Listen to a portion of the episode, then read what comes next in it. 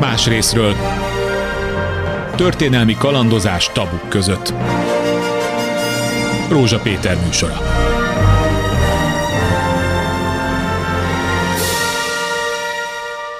Jó napot kívánok! Hát ma nagyon zsebre megy, amiről beszélni fogunk. Adóról beszélünk, jövedelmekről, átcsoportosításokról. Ne tessék megijedni, egyáltalán nem fogunk elveszni sem a számokban, meg a táblázatokban.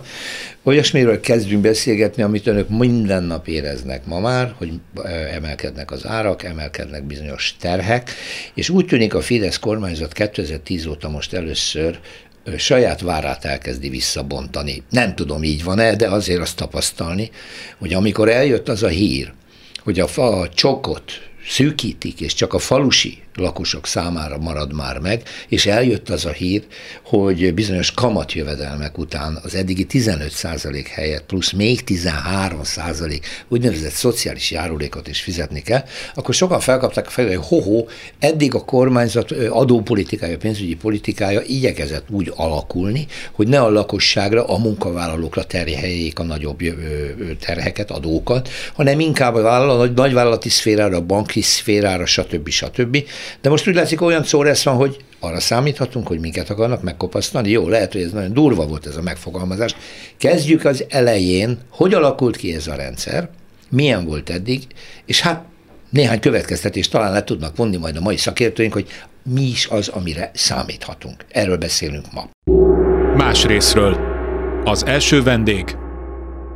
Balász Iván adószakértő. Szerbusz. Régi ismerős, még a szocialista időszak elején beszélgettünk a televízióban, hogy... Szintén adóról. Szintén, érdekes módon szintén adóról, hogy például akkor mi friss kis kényszervállalkozók, kis bétések, egyebek, ügyebek belekényszerített a gazdasági törvény minket abba, hogy nem fizet a munkáltató, menj át vállalkozóba, és majd számlázzál. Igen. Hú, micsoda szabadság, és akkor arról beszélgető, jú, jú, jú, de összegyűlt az áfa, összegyűlt a járulék, fizetni kéne ezt, fizetni kéne azt.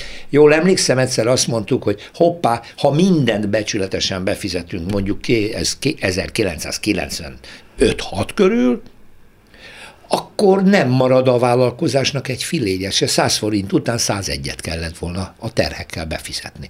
Hát ilyen számokra már nem emlékszem, de azért arra emlékszem, hogy a, e, a ványa, a vállalati nyerességadó Tény, micsoda e, volt, amikor a 45 százalék e, terhelést mutatott. Hát azóta jelentősen, tehát a jelenlegi kormányzat alatt a adóterhelés a múlthoz képest és a európai szinthez képest jelentősen csökkent. Tehát ez egy nagy előnye. Tehát a munkából származó jövedelmeket már kevésbé pumpálta meg. A kormánynak ez egy nagyon okos politikája volt a választókra való tekintettel nyilván. Ez is minden differenciáltan kell nézni, mert ugye a e, munkabérekre e, rárakódó terhek, az egykeresős, egyedül élő munkavállalónál még mindig több, jelenleg, mint mondjuk Norvégiában. Aha. Hát. Viszont amikor már bejön a családi kedvezményre Kedvezmény. jogosultság, tehát több keresős, több gyermekes családoknál pedig végre lejöttünk erről a elő, idézőjelbe téve előkelő helyzetről, tehát ott a, ott a magánszemélyek adó terhelése is csökkent, a munkabére vonatkozóan, de hangsúlyozom, hogy az egykeresős, egyedülélő munkavállaló közterhelyi még mindig az OECD, tehát ugye ez egy nemzetközi gazdasági szervezet adatai szerint a rosszabbul állunk, mint Norvégia. Pedig uh-huh. hát Norvégia azért egy gazdagabb helynek tűnik. Jó, de a mi, mi, mi, nekünk az a fontos, hogy hogy változott ez meg. Nagy vonalakban itt van egy vita az ellenzék és a mostani kormányzati szakemberek között, nevezetesen, hogy 2010 előtt jelentősen nagyobbak voltak az elvonások, a, megsz- a szigorítások, mind a munkavállalói, mind a munkaadói oldalon. 2010 után a Fidesz igyekezett mentesíteni a munkavállalókat és a lakosságot bizonyos adóterhektől, és a nagyvállalati szférát, a banki szférát, stb.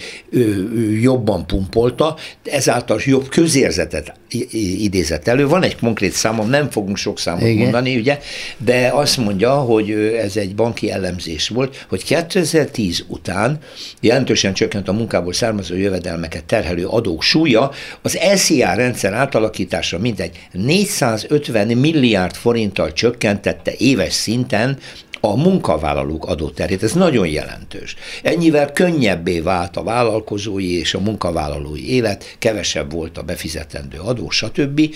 Ugyan vitatták sokan, hogy ez az egy, egy, egy kulcsos SZIA-az ugye igazságtalan a kiskeresők és a nagy, nagyon nagy jövedelműeknek ugye igaz, nem, nem igazságos a teherelosztása, de a végeredmény mégiscsak az, hogy jobban kezdtünk élni.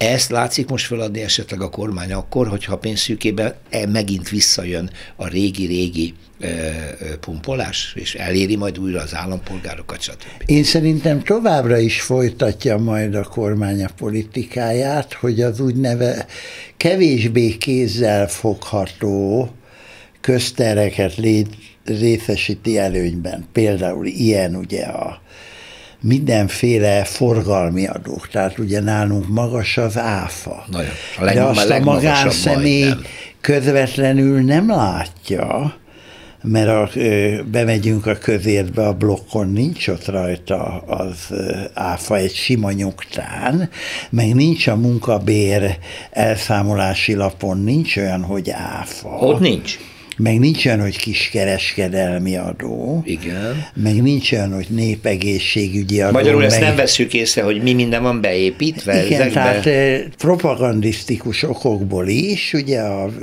kormány a forgalmi adókra, a vállalati különadókra helyezi a hangsúlyt, és ezáltal úgy tűnik, hogy nem a lakosságot adóztatja, miközben ez aztán beszivárog az árakba. Csak ezt nem tudjuk nyomon követni, azt mondod? Ezt eh, nem tudjuk nyomon követni, mert egyrészt Magyarországon nincs adókutatás. Nem közlik De van pénzügyi minisztérium, már csak figyeli ezt, nem? Hát lehet, hogy figyeli, de hogy nem teszi közzé. Például, ja, e, e, például e, van az adóhatóságnak egy adóvilág nevű e, folyóirata, Hát az 2012-ig a adóbevallások elemzését közreadta, hogy hogy vallottunk be társági adót, hogy vallottunk be személyi jövedelmet, decilisekre osztották a társad, az adófizetőket, nagyon komoly elemzés. Ezek mind eltűntek, tehát mi ma, amikor az adóról beszélünk, akkor a társadalom tudományi kutatások nem állnak a hátunk mögött, hogy azt ugye azt lapozgatva a tanulmányokat, hát például most a közgazdasági szemlében megjelent azt hiszem februárban egy tanulmány az adócsalási hajlandóságról, és hát ott van egy irodalomjegyzék, azt érdemes végignézni, mert az az irodalomjegyzék mind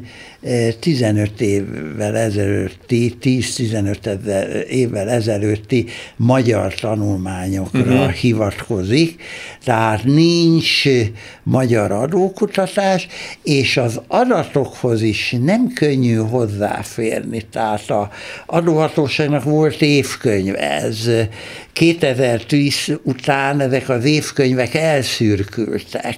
Sokkal gazdagabb adatállományuk volt 2010 Tehát kevésbé átlátható az egész központi pénzügyi igen, gazdálkodás. Igen, és nem látjuk, tehát nem teszik közé az adatokat, például nem tudom megnézni, hogy mondjuk eszi a bevallást adott 4,6 millió ember, uh-huh. és akkor az ugye kitöltötte az a bevallásból ezt a rovatot. 3 millió 200 ezer, és ennyit vallott. Azt arról, tehát, hogy ez miért nem lehet ezeket az adatokat közzétenni? Miközben ezekkel nyilván a kormány dolgozik, hiszen látnia persze, kell, hogy melyik persze. réteget lehet adóztatni, hol kell csökkenteni a terheket. Nyilván ezeket ők analizálják, csak hogy ne hát, lássatok bele szakértők, mert akkor még beleszólnátok, nem szereti a kormány, különben is minden centralizál, így a pénzügy dolgokat is centralizálta, és akkor ö, egy pillanatra át is lépnék erre a dologra, mert mindenhez az is hozzájárul, hogy ö, ugye a kormányzat ö, nagyon érdekes adópolitikájával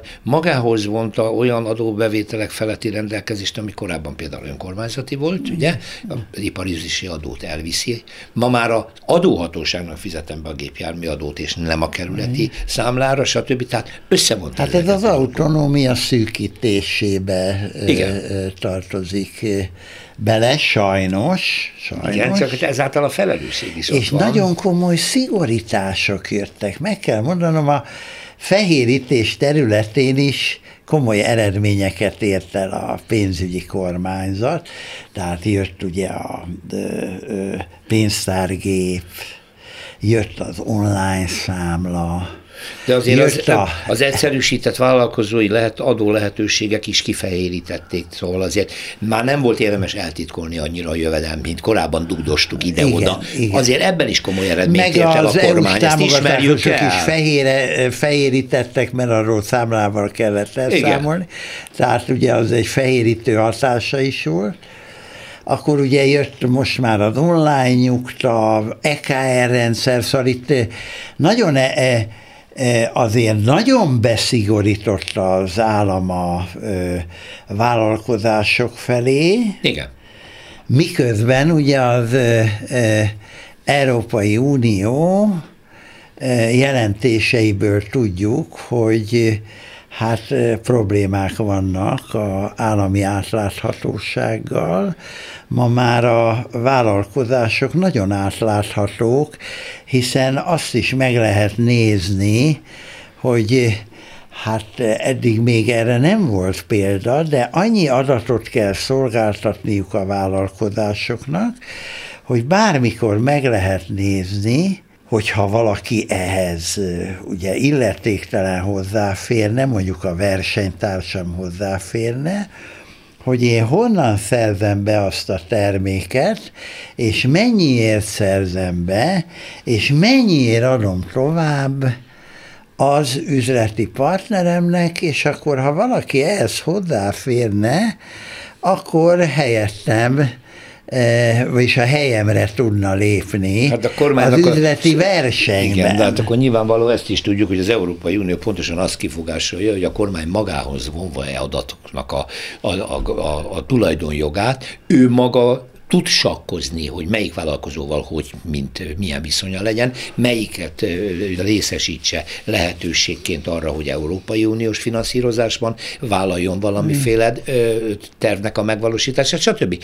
De most már odáig fajult a dolog, és még egy mondat ehhez, hogy most már a kereskedőket akarja egy új törvény arra kötelezni, hogy a napi pillanatnyi forgalmát adminisztrálja, hogy hány darab rákgumit adott el, azt azonnal jegyezze be, és jelentse le az adóhatóságnak, ami egészen abszurd, még hogyha a kicsiket majd mentesíti. Ez a vendéglátókat, hát, eh, tehát a rákgumi nem hát jó azért példa. Már bocsánatot kérek, hogy lángos sütés közben olajos kézzel én a számítógépen beütöm, hogy éppen eladtam egy lángos, és azonnal adminisztráljam. A lángos se jó példa most, a lángos se jó példa, mert a 100 millió Tudom, a végén árbevé, igen, igen, de akkor is akkor is abszurdum. Akkor is abszurdum. abszurdum. Nincs rá, nem értem, hogy miért van rá szükség. Azért valószínűleg, mert a kormány a piaci folyamatokra abszolút részletességekkel rá De akar, rálát. Rá akar látni, mert De a, kormány, rálát. a kormány úgy működik, mint egy nagy vállalkozás, egy gazdasági nagy vállalkozás, erre mondják a maffia állam jelzőt De most egy pillanatot már. kérek, rálát, hiszen a vendéglátós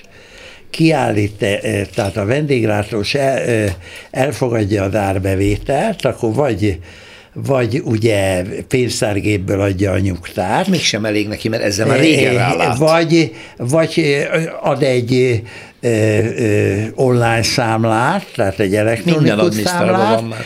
Tehát ez én szerintem elegendő adat ahhoz, hogy rálásson, nem szükséges még meg, ennek nincs, nem látom az értelmét, Szerintem, ha kérdőre vonnánk, akik ezt kitalálták, Azt akkor van... nagyon nehezen tudnák eh, megmagyarázni. Valószínűleg a válasz hogy csak, mert így nekünk minden adatra szükségünk Igen. van, ez a kormány szeret mindent központilag intézni. Jó, eddig beszéltünk olyanról, ami hát ugye minket érint, de ugye nézzük meg, hogy ez az egész pénzügyi rendszer a gazdaság egészében, akár itthon, akár a nemzetközi összefüggéseiben hogyan működik, és ennek milyen következményei vannak a mindennapi életünkre. Más részről. A második vendég Lambert Zoltán, a VTS klient gazdasági tanácsadó Kft. ügyvezető partner Szerbusz Zoli. Hát most hallgattad, hogy Ivánnal itt ilyen kis magyarországi történetekről beszéltünk, de nem érintettük annyira azt, hogy, hogy ez a nagy gazdaságban hogyan működik. Iván felhozta, hogy van egy bizonytalanság az egész magyar pénzügyi rendszer, a jogbizonytalanság és a szolidaritás hiánya például, ugye? És, és a kiszámíthatóság, ezt a nemzetközi fórumokon is mindig a magyar kormány ö, ö, szemére vetik, hogy kiszámíthatatlan jogrendszer kények kedve szerint váltogatja az adótereket, külön adókat vet ki, stb. Te, aki ebben a nagyvállalati szférában is benne vagy, ezt, e, mit csinálnak ilyenkor a nagy cégek? Hova hárítják a pluszköltségeiket? Most is például ott vannak a különadók.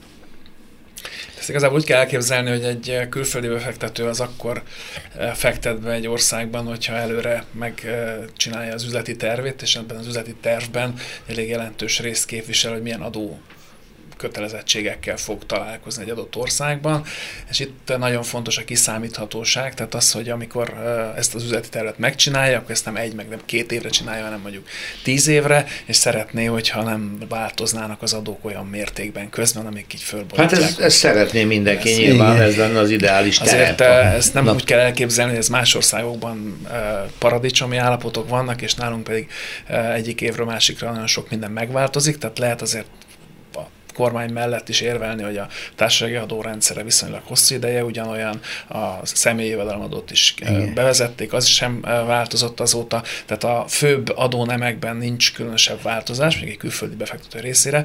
Amit én problémának látok, és nagyon sokszor elmondjuk a kormányzatnak is, hogy ezekkel a külön adókkal bizonyos szektorokat olyan helyzetbe hoznak, amik a nyereségességükre olyan befolyással vannak, hogy gyakorlatilag látunk olyan példát is, hogy veszteségbe borul egy-egy cég egy külön adó miatt, és ez már az adó biztonságnak a követelményével szembe megy, és ezt veszélyezteti.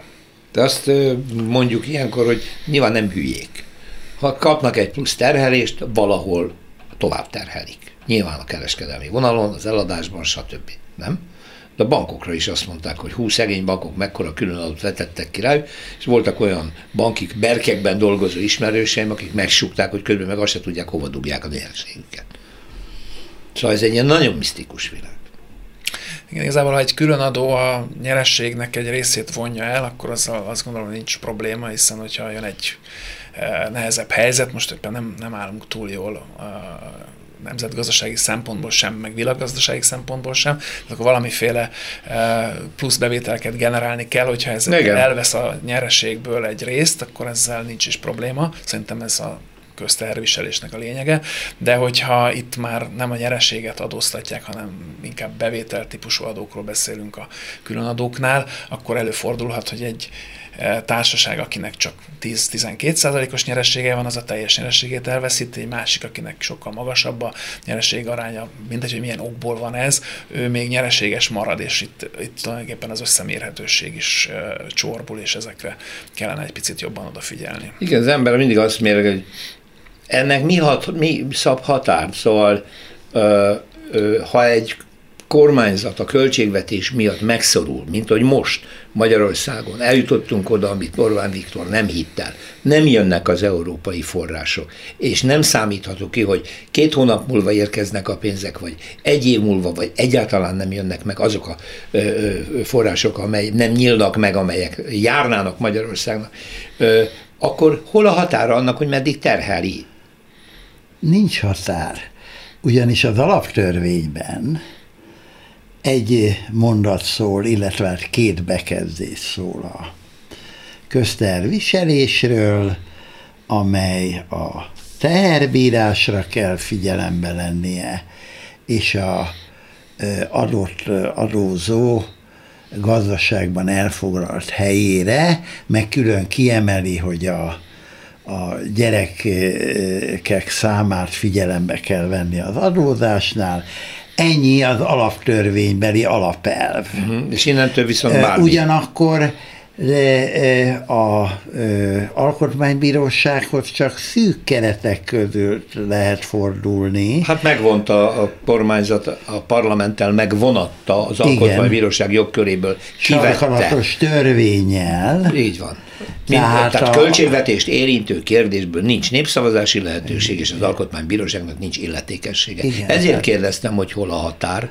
Tehát, Tehát csak... nincs ilyen szempontból az adóterületen, az adó kivetés területén a kormányzatnak, tehát alkotmányos korlátja sincs, tehát ebb, teljesen szuverén akkor csak a piac érzékenységére lehet számítani. Itt van most előttem egy kimutatás, egy, ez egy kördiagram egyébként, úgy mutatom azoknak, akik videón is látnak bennünket. Ez fel van szeletelve, itt az, az arányok változtak 2010 előtt és 2010 után 21-ben mi a helyzet különböző adóbevételekkel. Itt, ami nagyon szembe jött az áfa, Ugye itt egy bő 7%-os növekedés van. Na most, hogyha itt egy költségvetési nagyságrendekről beszélünk, ezek óriási pénzek, ezek a súlyos hát milliárdok. 5000 milliárd fölött van. Így van, tehát az a 7 százalék különbség van. Itt a munkaadói terheket nézem, azok viszont 7 százalékkal csökkentek. Mi erről beszélgettünk Ivánnal az elején. Ez viszont a nagyvállalati szférát is érinti, hiszen sokkal jobb helyzetben van a foglalkoztatást illetően. Ebben is jól lépett tehát a kormány. Nem valószínű, hogy ezt feladja, bármennyire is hiányzik a pénz, nem? Hát ugye az, hogy az áfa bevételek ilyen szépen növekedtek, az az egyrészt azért is volt, mert a fogyasztás minden évben bővült, de azért is volt, mert jó intézkedéseket hoztak, tehát a gazdaság fehérítése irányában ezek tényleg jelentős tételek voltak, akár a pénztárgép, online pénztárgép, akár az online számlázás, akár az EKR rendszerben, amikor olyan... Azt Iván is említetted már az elején, hogy... Titkolt áfa bevételektől esett el a kormány, és ezek jöttek vissza.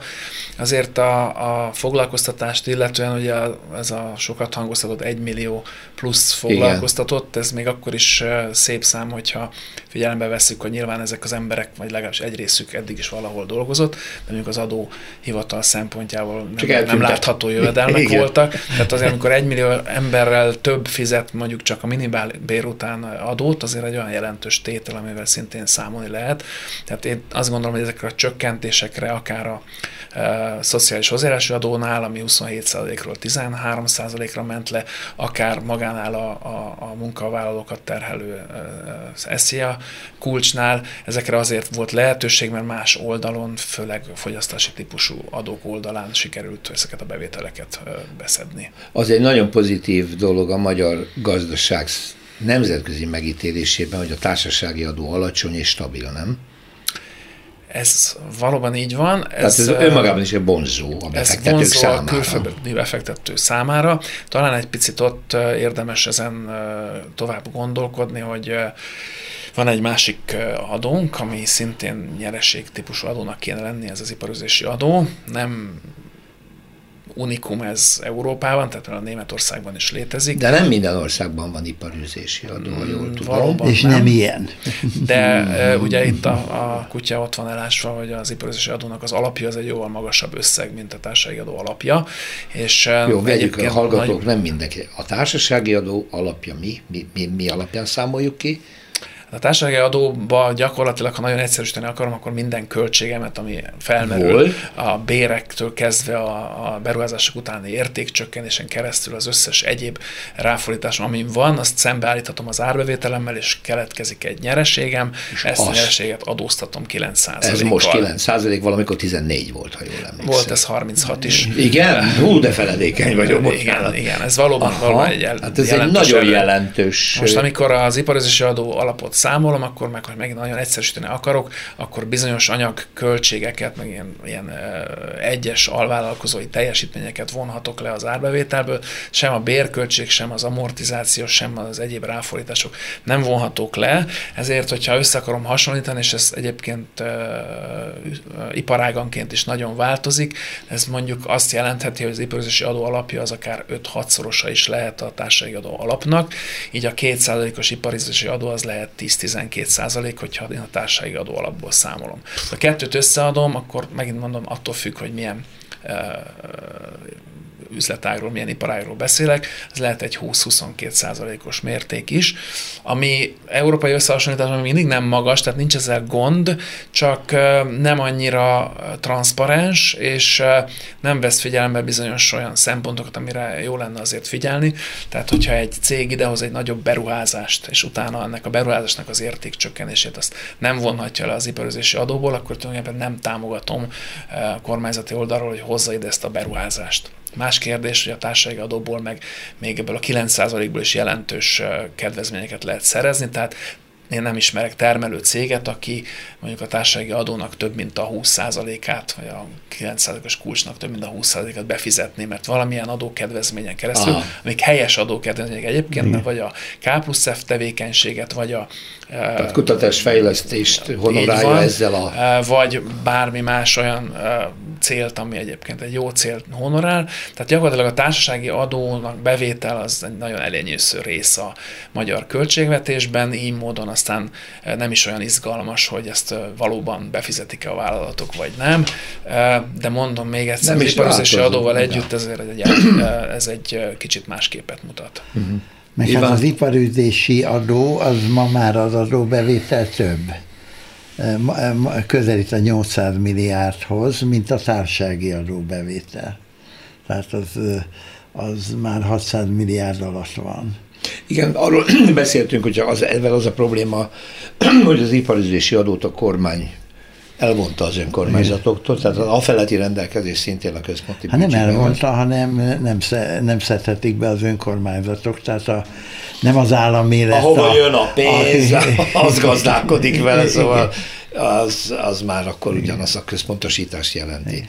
A jelen helyzetben ö, azt látjuk, hogy jönnek a kínai alkugyárak, hogy a német autóipar még mindig itt fejleszt, tehát nem rosszak a gazdasági körülmények a befektetők, a külföldi tőke számára, ezek csak a külön kedvezmények miatt vannak, és ezek differenciáltak, van, aki kap- megkapja, van, aki nem kapja, vagy pedig még mindig általában jó a, a pénzügyi környezet. Hát, hogyha beruházni akarok, termelő beruházást Magyarországon, akkor az egyrészt a kedvezmény az nagyjából adott, ha egy bizonyos mértéket elér a beruházásom, akkor fogok élni ezzel a 80%-os társasági adó kedvezménnyel, tehát ez mindenkinek megadatik, akár magyar, akár külföldi Igen. befektető. Tehát ilyen szempontból ez kiszámítható, és régen így van, úgyhogy ez még mindig pozitív, ez abszolút azt mutatja, hogyha el kell döntenem, hogy Szlovákiába, Romániába vagy Magyarországon hozok egy beruházást, akkor ezeket a tételeket nézem végig befektetőként, és az alapján hozom meg a döntést. Többek között nyilván más szempontok is számítanak, milyen az infrastruktúra, milyen a, a, a foglalkoztatás, lehet-e még munkaerőt találni, tehát sok, sok ismeretlenes a dolog, de elég jelentős szerepet játszik az, hogy milyen adóterheket fogok fizetni. Na most, hogyha visszatérek az alapkérdésre, az egyik az volt, hogy a 2010 előtti adóztatási rendszer és a gaz, ebben való gazdálkodás, és a 10 utáni, azt akkor megállapítottátok, és mindketten elfogadtátok, hogy ő ugye átterhelte a nagyobb ö, ö, adókat a termelőszférára, a munkavállalói terheket csökkentette, ezzel a lakosságnak is, a családoknak is kedvezett, erre még jöttek ugye a család és egyéb kedvezmények, és ez jól működött. A korábbi kormányzat elég jelentős terheket rótt a kisvállalkozásokra és a munkavállalókra is. Ha ezt összevetem, hogy ilyen módon nyilván kisebb bevétele volt a Fidesz kormánynak az elmúlt 10-13 év alatt, vagy lehet, hogy rosszul ítélem meg, de, de szerényebb adótömeggel tudott dolgozni, akkor mitől prosperált ez a gazdaság, ha csak nem kizárólagosan az Európai Uniós források miatt, amelyek iszonyú bőséggel Na, voltak. az adóbevételek is szépen Na ezt akartam tudni, hogy akkor hogy alakultak Tehát, az adóbevételek? Szépen növekedtek. Tehát, Most ez nominálisan, ugye, mert ugye közben a Igen. pénz romlott, Jó, hát 21-ben ugye majdnem 19 ö, ezer milliárd forintot fizetett az össznemzet adóban, uh-huh. ez a KSH, és majdnem 56 ö, ezer milliárd volt a GDP, ebből jön ki a 34 százalékos adóterelés, ami 2010 előtt a nemzeti szinten számított adóterelés, az, hát itt a 42-ről mentünk le, a, tehát ez egy pozitívum. Ami Tehát még egyszer, a 10 előtti, a a GDP 42%-a adóból származott, Igen. 10 óta, ebben az utolsó 10 évben Igen. pedig csak, Most már, 30. most már el, eljutottunk a 34 ah, százalékig. tehát a GDP-nek csupán a 34%-a Igen. származik a beszedett adókból. Igen. Aha, hát ez egy jelentős csökkenés. Jó, de, a, de az adórendszer nem egyszerűsödött, az adóadminisztráció nem egyszerűsödött. Hát attól függ kinek, ugye ezeknek a kisvállalkozóknak azok sokkal egyszerűbb az életük adó Hát, szempontjából. egy- egy az SZIA bevallást megcsinálja a NAV, nem kell nekünk kell kínlódni. Tehát az ilyen formában Jó, csak hát egyszerűség. persze, hogy megcsinálja, mert a kifizetők, a munkáltatók, adminisztrációs terhei nőttek, ők ugye olyan mennyiségű Adatot kell elektronikus magán- adatszolgáltatást teljesítenek, ugye 2006. júniusa óta, hogy hát a, a 15 év alatt eljutott a adóhatóság oda, hogy föl tudta az elektronikus adatokat dolgozni, és most már tud ugye FIA bevallás tervezeteket készíteni, de például most eh, nagyon tervezi az ÁFA bevallás tervezetet, de nagyon vigyázni kell ebben. Egyrészt ö, ö, ez megint az adatszolgáltatás, tehát a, a adó, a vállalkozás, meg a munkáltatók, kifizetők adóadminisztratív terheit növeli, hát itt nem az adóhatóság szedi be az adót, az adóhatóság nem szed be adót, az adót az adózók szedik be. Tehát a kifizetők, munkáltatók, Jó, hát az adóhatóság kezeli ezt a pénzt, Igen, a munkáltatók, stb. A, ö, az adóhatóság csak az utólagos adó ellenőrzések révén igen, igen, igen. szed be plusz adót. Tehát ez így, hát úgy, tehát az adóadminisztráció az hihetetlenül fo- folyamatosan növekszik, és, és változatlanul nincs kiírtva az adótörvényekből a különösen a kisvállalkozások versenyképességét csökkentő rendelkezések. Mondok erre például egy példát. Jó, mert kicsit bonyolult mondat volt nekem is. Igen, igen tehát, tehát mondok mi? egy példát. Például a magyar vállalkozások, a- legalábbis a kisvállalkozások nem szívesen igényelnek vissza adót, még, mármint áfát, még akkor se, ha az jogszerűen járna nekik, mert akkor számíthatnak egy adórevízióra, megnézik, miért igényelt vissza, nem utaljuk ki, várni kell, inkább nem kéri a kiutalást.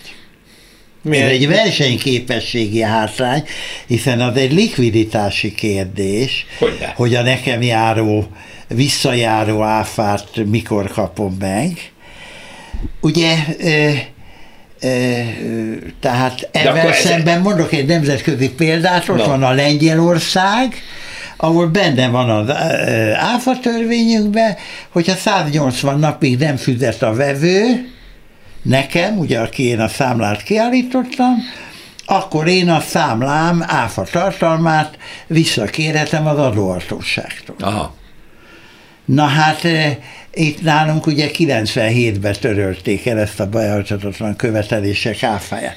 Másrészt vannak olyan jövedelmek, amelyek, amelyek meg sem képződnek, a, a papíron megképződnek, de de a valóságban nincs, tehát cashben nem lehet realizálni.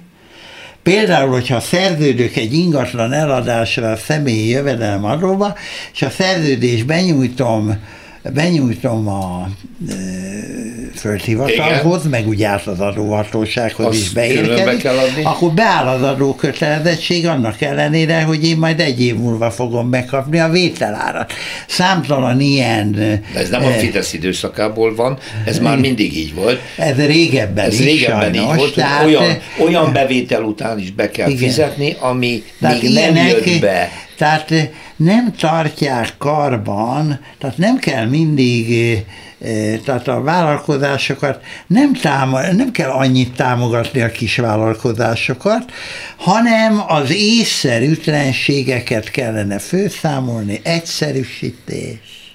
Jó, de ez nem csak trehányság miatt, mögött csak van valamiféle ravasz meggondolás, hogy olyan nem pénzeket is meggondolás, van egy számszaki szemlélet mögötte, értjük a, na de hát ez, ez ennek gyakorlati létalapja nincs, hogy én aportálok, beteszek egy gazdasági társaságba egy ingatlan, és akkor nekem e, fölmerület eszi a kötelezettségem, hát igen, álljon igen. meg a menet, hát pénzt nem kaptam, azért mert oda betettem. Akkor én is mondok egy példát, igen. ami engem, amíg én vállalkozó voltam, hál' Isten nem vagyok, ilyen kis Miklócska, hogy vélelmezett bevétel után is adóztunk. Ugye ennek például előre kellett fizetnem a mit tudom én, társasági adót, vagy mi a csodát, a múlt évi jövedelmem alapján a következő évre extrapolálták, hogy biztos lesz ugyanannyi, akkor fizessen meg előre annak a még nem realizált bevétel utáni adómat.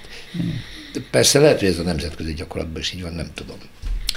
Hát néhány dologgal azért vitatkoznék Ivánnal. Én azt gondolom, hogy kicsit nagyvállalati szempontból nézem, ez igaz, Igen. de azt gondolom, hogy ezek a fejlesztések, amiket a NAV az elmúlt 5-6 évben meghozott, és a vállalatokra nyilván plusz terheket rónak, de ezek a vállalatok önmaguktól is olyan tempóban fejlesztik az informatikai rendszerüket, hogy ezek az adatok igazából az én meglátásom szerint nagyrészt rendelkezésre állnak, és nagyon nagy mértékben megkönnyítik igazából a, a vállalkozásoknak a, az adminisztrációját. Mondom, nagyobb vállalatokról beszélek, tehát csak az online számla rendszer által a NAV-tól én minden hónapban le tudom kérni, hogy a Magyarországon szám, felém kiállított számlák, azok mennyi, és az összes adata benne van, és az én könyvelési rendszerembe automatikusan be tudom tölteni. Tehát nincs többé arra szükség, hogy egyesével a bejövő számlákat papír alapon egy könyvelő manuálisan berögzítse egy könyvelési rendszerben, hanem ezt meg le tudom kérni a NAV-tól, és már olyan rendszerek működnek, amikkel ezt azonnal be tudom tenni a könyvelési rendszerbe. Gyorsabb vagyok, hatékonyabb vagyok, nyilván költség kímélőbb vagyok.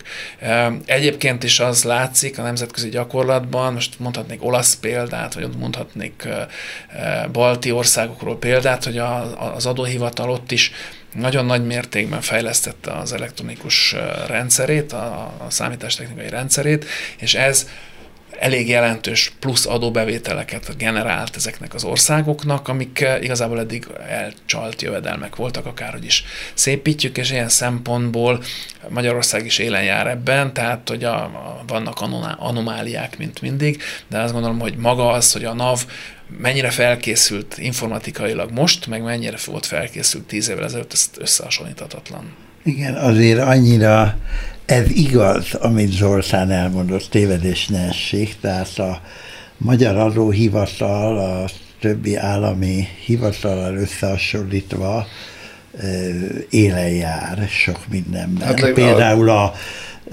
számítástechnikai fejlesztésekben, de azért annyira nem jók ezek a fejlesztések, hogy amikor jönnek hozzám adó ellenőrizni, akkor elkezdik kifogásolni, mert én ugye naponta látok egy adó ellenőrizni, és kisvállalkozásoknál, és akkor elkezdik kifogásolni, hogy te miért fogadtál be ettől a cégtől számlát, amikor az a cégnek nincs is alkalmazottja.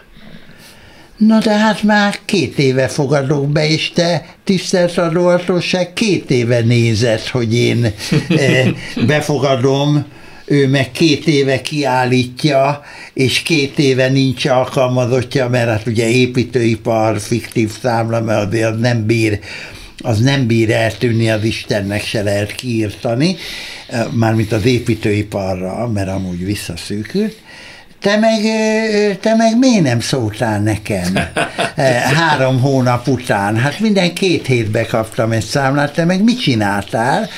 Tehát... Magyarul nem partner? Nem, hát nagyon ellentmondásos, ellentmondásos a rendszer, és túl sok olyan adatot kér, ami nem kell az adó ellenőrzéshez most arra vagyok kíváncsi, mind Lambert Zoltántól, mind, mind Vadász Ivántól, hogy most, ha nem jut az ország forrásokhoz, milyen tartalékot képezhet még az adózás, akár a munkavállalói és kisvállalkozói oldalról, akár a nagyvállalkozói. Meddig bírják? Ugye látjuk, hogy hirtelen kidobták az a gyógyszergyártókra az, az extra adót, majd pillanatok alatt megjelent a hiány akkor a piacon, és alapvető gyógyszerek eltűntek, ez a válasz, ez egy piaci válasz. Már most kezdi finomítani a kormány, hogy majd csökkenti ezt a gyógyszergyártókra kivetett magas adót, de mindenütt nem tudja. Mennyi tartalék van a mai magyar egyébként külföldi tőkére építő gazdaságban, hogy még az adó politikával jelentős összegeket ki lehet vonni, és mennyi van még a lakossági teherviselésben van, szerinted? Van tartalék. Tényleg van? Megszüntetném a látványsport támogatását. Ez a társasági adóbevételt évenként egy olyan 180 milliárddal megdobná. Tényleg? Csak ez az, persze, csak ez az intézkedés. Igen, de akkor ez egy politikailag egy nagyon kellemetlen. Nyilván a látványcsapat sport támogatás az úgy sokaknak szúrja a szemét, ennek vannak is anomáliai, ezt, ezt mi is látjuk, de mondjuk azért azt is hozzá kell tenni, hogy a teljes magyar sport, és ennek is az utánpótlás sport része, tehát az, hogy a nem tudom én 8-tól 18 éves korú gyerekek ezekben a sportágakban tényleg több tízezerrel többen sportolnak ma, mint tíz évvel ezelőtt, hogy az ő támogatásokat teljesen megszüntetni, ez nyilvánvalóan azzal járna, hogy ezek az egyesületek csődöt jelentenének nagyon gyorsan, tehát azért ilyen hirtelen mozdulattal ezt elvonni nem lehet. Egyébként az látszik, hogy például beruházásra már nem adnak olyan jelentős összegeket, tehát nem, nem épül már annyi pálya Magyarországon, mint az elmúlt néhány évben. Megépült elég sok. Igen, igen. Tehát én azt gondolom, hogy valóban van lehetőség, tehát uh, nyilván uh, a kormány ragaszkodni fog ahhoz, hogy ezek a levert szölöpök ezek ne változanak. Én nem gondolom, hogy a 9%-ot megemelnék társasági adóban. Én nem hiszem, hogy a 15%-os SZIA-hoz hozzányúlna. Az összes többi területen uh, vannak lehetőségek, és hát nyilván látni kell azt, hogy nem azt a gazdasági helyzetet éljük most, mint pár évvel ezelőtt, amikor egy folyamatos 3-4-5 százalékos növekedés volt, a világgazdaság is. Prosperált, most azért az ukrajnai háborúval, az energiaválsággal azért elég jelentős bevételkieséseket szenvednek el cégek vagy iparágak, úgyhogy hogy erre mi lesz a jó válasz, ez majd a következő néhány hónap. Igen, csak küszöbön vannak itt nagyon komoly dolgok. Tehát ma már azért majdnem minden szakértő egyetért abban, hogy a Magyar Nemzeti Bank monetáris politikája is hozzájárult jelentősen az inflációhoz. Egyetértenek vele, hogy a magyar gazdaságpolitikában is nagyon sok elhibázott lépés volt. Túlságosan sokat épített az ország arra az Európai Uniós pénzre, ami egyébként normálisan még mindig jönnie kéne, és most nem jön. Az energiapolitikában oda kötötte magát az orosz földgáz és olajiparhoz, amelyik elég magas áron, ezáltal, hogy ki vagyunk szolgáltatva, szállítja még mindig, miközben, és mi történik a nemzetközi piacon? Zoli, csak szűken körülöttünk az Európai Unióban. Hogyan alkalmazkodtak a válság, pénzügyi válsághoz, a háborús viszonyokhoz az, a kormányok az adó pénzügyi politikában és a cégek? Az én meglátásom szerint uh, itt uh, talán nem is a Nemzeti Bank hibázta a legnagyobbat, hanem az a szerencsétlen helyzet állt elő, hogy olyan adó kedvezmények jöttek még be a 22-es év elején, tehát gondolok a 25 év, a 25 év alatt SZIA mentességre, vagy közel teljes SZIA mentességére és egyéb kormányzati intézkedésekre, amik bele szaladtak abba, hogy egy elég jelentős plusz pénz állt rendelkezésre a lakosság oldalán, tehát egyszerűen több pénz maradt a, a a magánszemélyeknél, és gyakorlatilag ez tolta meg annyira az inflációt az én meglátásom szerint, hogy magasabb volt, mint az európai. Nem az, hogy a Nemzeti Bank nyomta ki a hiteleket, teljes őrület, hogy milyen mennyiségben. Hát ez ugye, akkoriban szintén így volt, de akkor ez egy olyan uh, piacra, meg egy olyan pályára épített, ami, ami beláthatóan jó, jó lett volna, Aha. csak hogy az ukrajnai háborúval ez minden hirtelen megváltozott, de látjuk azt, hogy meg is emelte a Nemzeti Bank elég gyors ütemben a 0,1%-ról 13 3%-ra az alapkamatot, ami ugye megfagyasztotta a hitelezést, tehát hogy ez már egy reakció volt az én meglátásom szerint, hogy ezt a kiáramlott sok pénzt, az valami módon vissza kellett fogni, és ez csak a kamat politikával működött, és hát most ebben van egy pici enyhülés talán, hogy, hogy ha minden jól megy, akkor lehet ezt a jegybanki alapkamatot szép lassan csökkenteni, és ebből következően valószínűleg kicsit felszabadultabbak lehetünk, ami olyan plusz hát jövedelmeket jelenthet, amik aztán az állam szintjén is adóbevételekben jelentkeznek. Hogy ez milyen mértékű lesz, és hogy, hogy mennyire van emellett szükség még adóemelésekre, ezt én, én így ebből a székből megmondani nem tudom. Hát persze, itt már csak esetleg magánvélemények lehetnek, hogy következtetünk, de hát valami komoly oka annak van, hogy az Európai Unióban itt a legmagasabb az infláció. Valami komoly következménye van annak, hogy azért még mindig itt a legmagasabb az áfa teher, semmiből nem enged a kormány. Most már ebben a helyzetben persze, hogy az élelmiszeri hmm. körében jó lett volna csökkenteni 5%-ra, vagy áfamentesíteni bizonyos köröket. Ez a kocsi már elment, az biztos, de akkor valamiféle olyan sérülékenysége van a magyar gazdaságnak vagy pénzügypolitikának, ami az Európai Unió többi országát kevésbé érinti, vagy okosabb adópolitikával, vagy nem tudom mivel kivédik. Hát ott már egy számjegyű ö, inflációba, ö, inflációt, egy, egy számjegyűvé sikerült ö, redukálni a többségben. Nagyon nehéz erről beszélni úgy, hogy a pénzügyi kormányzat se beszél erről. Ott a, Aha politikai szereplők, nincsenek viták, nincsenek információk, nem nyomatják egy hatalmas csövön, ugye a interneten keresztül már korábban mondtam, ugye nem, nem adják az adatokat, nem jönnek az ellenzések, így nagyon nehéz erről beszélgetni, és és a jövőbe látni, mert annyira, hogy mondjam, ez nagyon csúnya szó, ez a társadalmi párbeszéd az annyira leszűkült, de itt nem arról van szó, hogy most hívjon meg a pénzügyminiszter engem egy reggelire, ugye nem, ugye nem erről van szó, de azért hanem, arról, hogy valami... De arról, hogy, hogy, a, hogy ők miben gondolkodnak, milyen adatokat látnak, hát azért vannak belső elemzéseik, bár időnként, ha ezek kiszivárognak, akkor látszik, hogy nem valami minőségiek.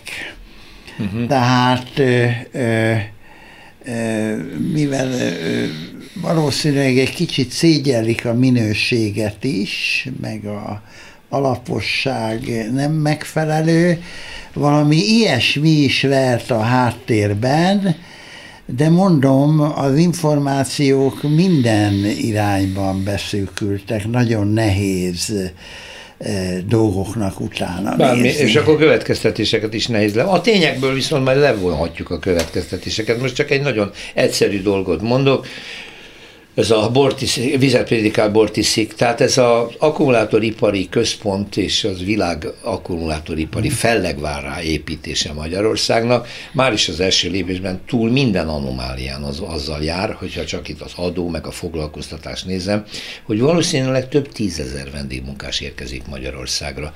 Valószínűleg nem a magyar munkavállalóknak a piaca bővült ezzel. Valószínűleg nem a magyar lakosság jövedelmi viszonyai változnak ezzel, és úgy tűnik, hogy valószínűleg valószínűleg a kormány bevételei sem fognak jelentősen, hiszen ezek abszolút kínai érdekeltségű dolgok, a csuda tudja, hogy miért rohan a világ ebbe bele. Nem tudom, Zoli, esetleg a nemzetközi piacon van-e ennek visszhangja, hogy egy ilyen iparfejlesztésbe kezd az ország, és ennyire egyoldalúan.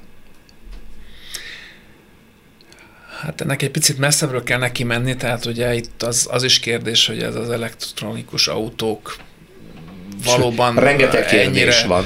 Eh, szükséges volt, és hogy ez valóban Európa érdeke volt-e, vagy inkább egy ilyen amerikai-kínai eh, érdek Dél. volt annak érdekében, hogy a, hogy a német know-how-t, ami a hagyományos autógyártásban azért egyértelműen megvolt, és megkerülhetetlenek voltak a német autóipari beszállítók, hiába amerikai, vagy kínai, vagy japán gyárakról beszélünk, akkor is a, mondjuk a, a kuplungot azt mindenképpen általában ugyanaz a német gyár szállította, tehát hogy itt az elektronos autók jól egyszerűbb működésűek, és, és ezáltal ezeket a, tehát ki lehetett így golyózni csúnya szóval a, a német beszállítókat, ez csak a magánvéleményem, tehát ez Aha, abszolút ez nem, nagyon az érdekes, nem egy adószakértői vélemény, de hogy, hogy arra jó lépése, tehát miután ez elindult, és ez már megállíthatatlan, Most és, már úgy látszik. és ez nem Magyarországról indult, hanem igazából egy világtrend, hogy valószínűleg ugye azt mondják 35-re el, eltűnnek a, a belső égésű motorral működtetett autók. Valószínűleg nem lesz így, de hogy jelentős lesz az elektromos autóknak a, a részaránya, az biztos. Erre valószínűleg jó válasz az, hogy akkor, hogyha meg akarjuk tartani ezeket a nagy német eh, prémium gyártókat Magyarországon, akkor, mi... akkor oda kell nekik vinni azt a, az akkumulátort, amivel eh, azt a eh, autókat legyárthatják.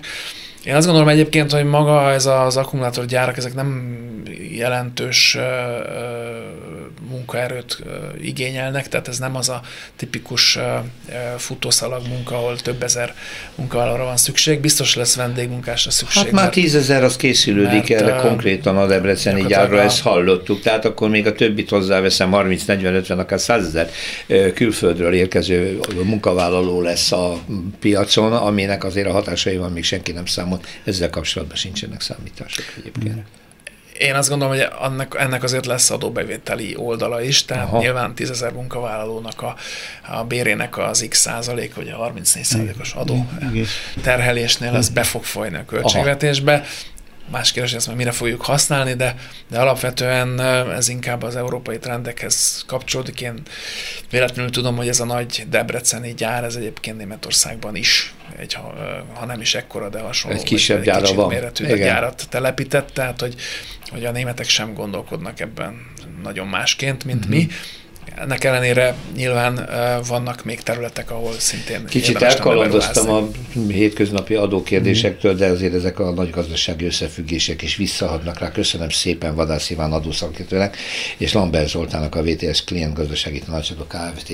ügyvezető partnerének, hogy itt beavattak ezekbe a dolgokba. Hát remélem érthető volt, akit a pénzügyi dolgok valamelyest érintenek, ki a csodát ne érintele, mert minden most már egyre inkább zsebre megy. Köszönöm a figyelmüket. Sonfai Péter szerkesztő nevében is búcsúzom, jövő héten újra jelentkezünk minden jót. Más részről. Történelmi kalandozás tabuk között. Rózsa Péter műsorát hallották.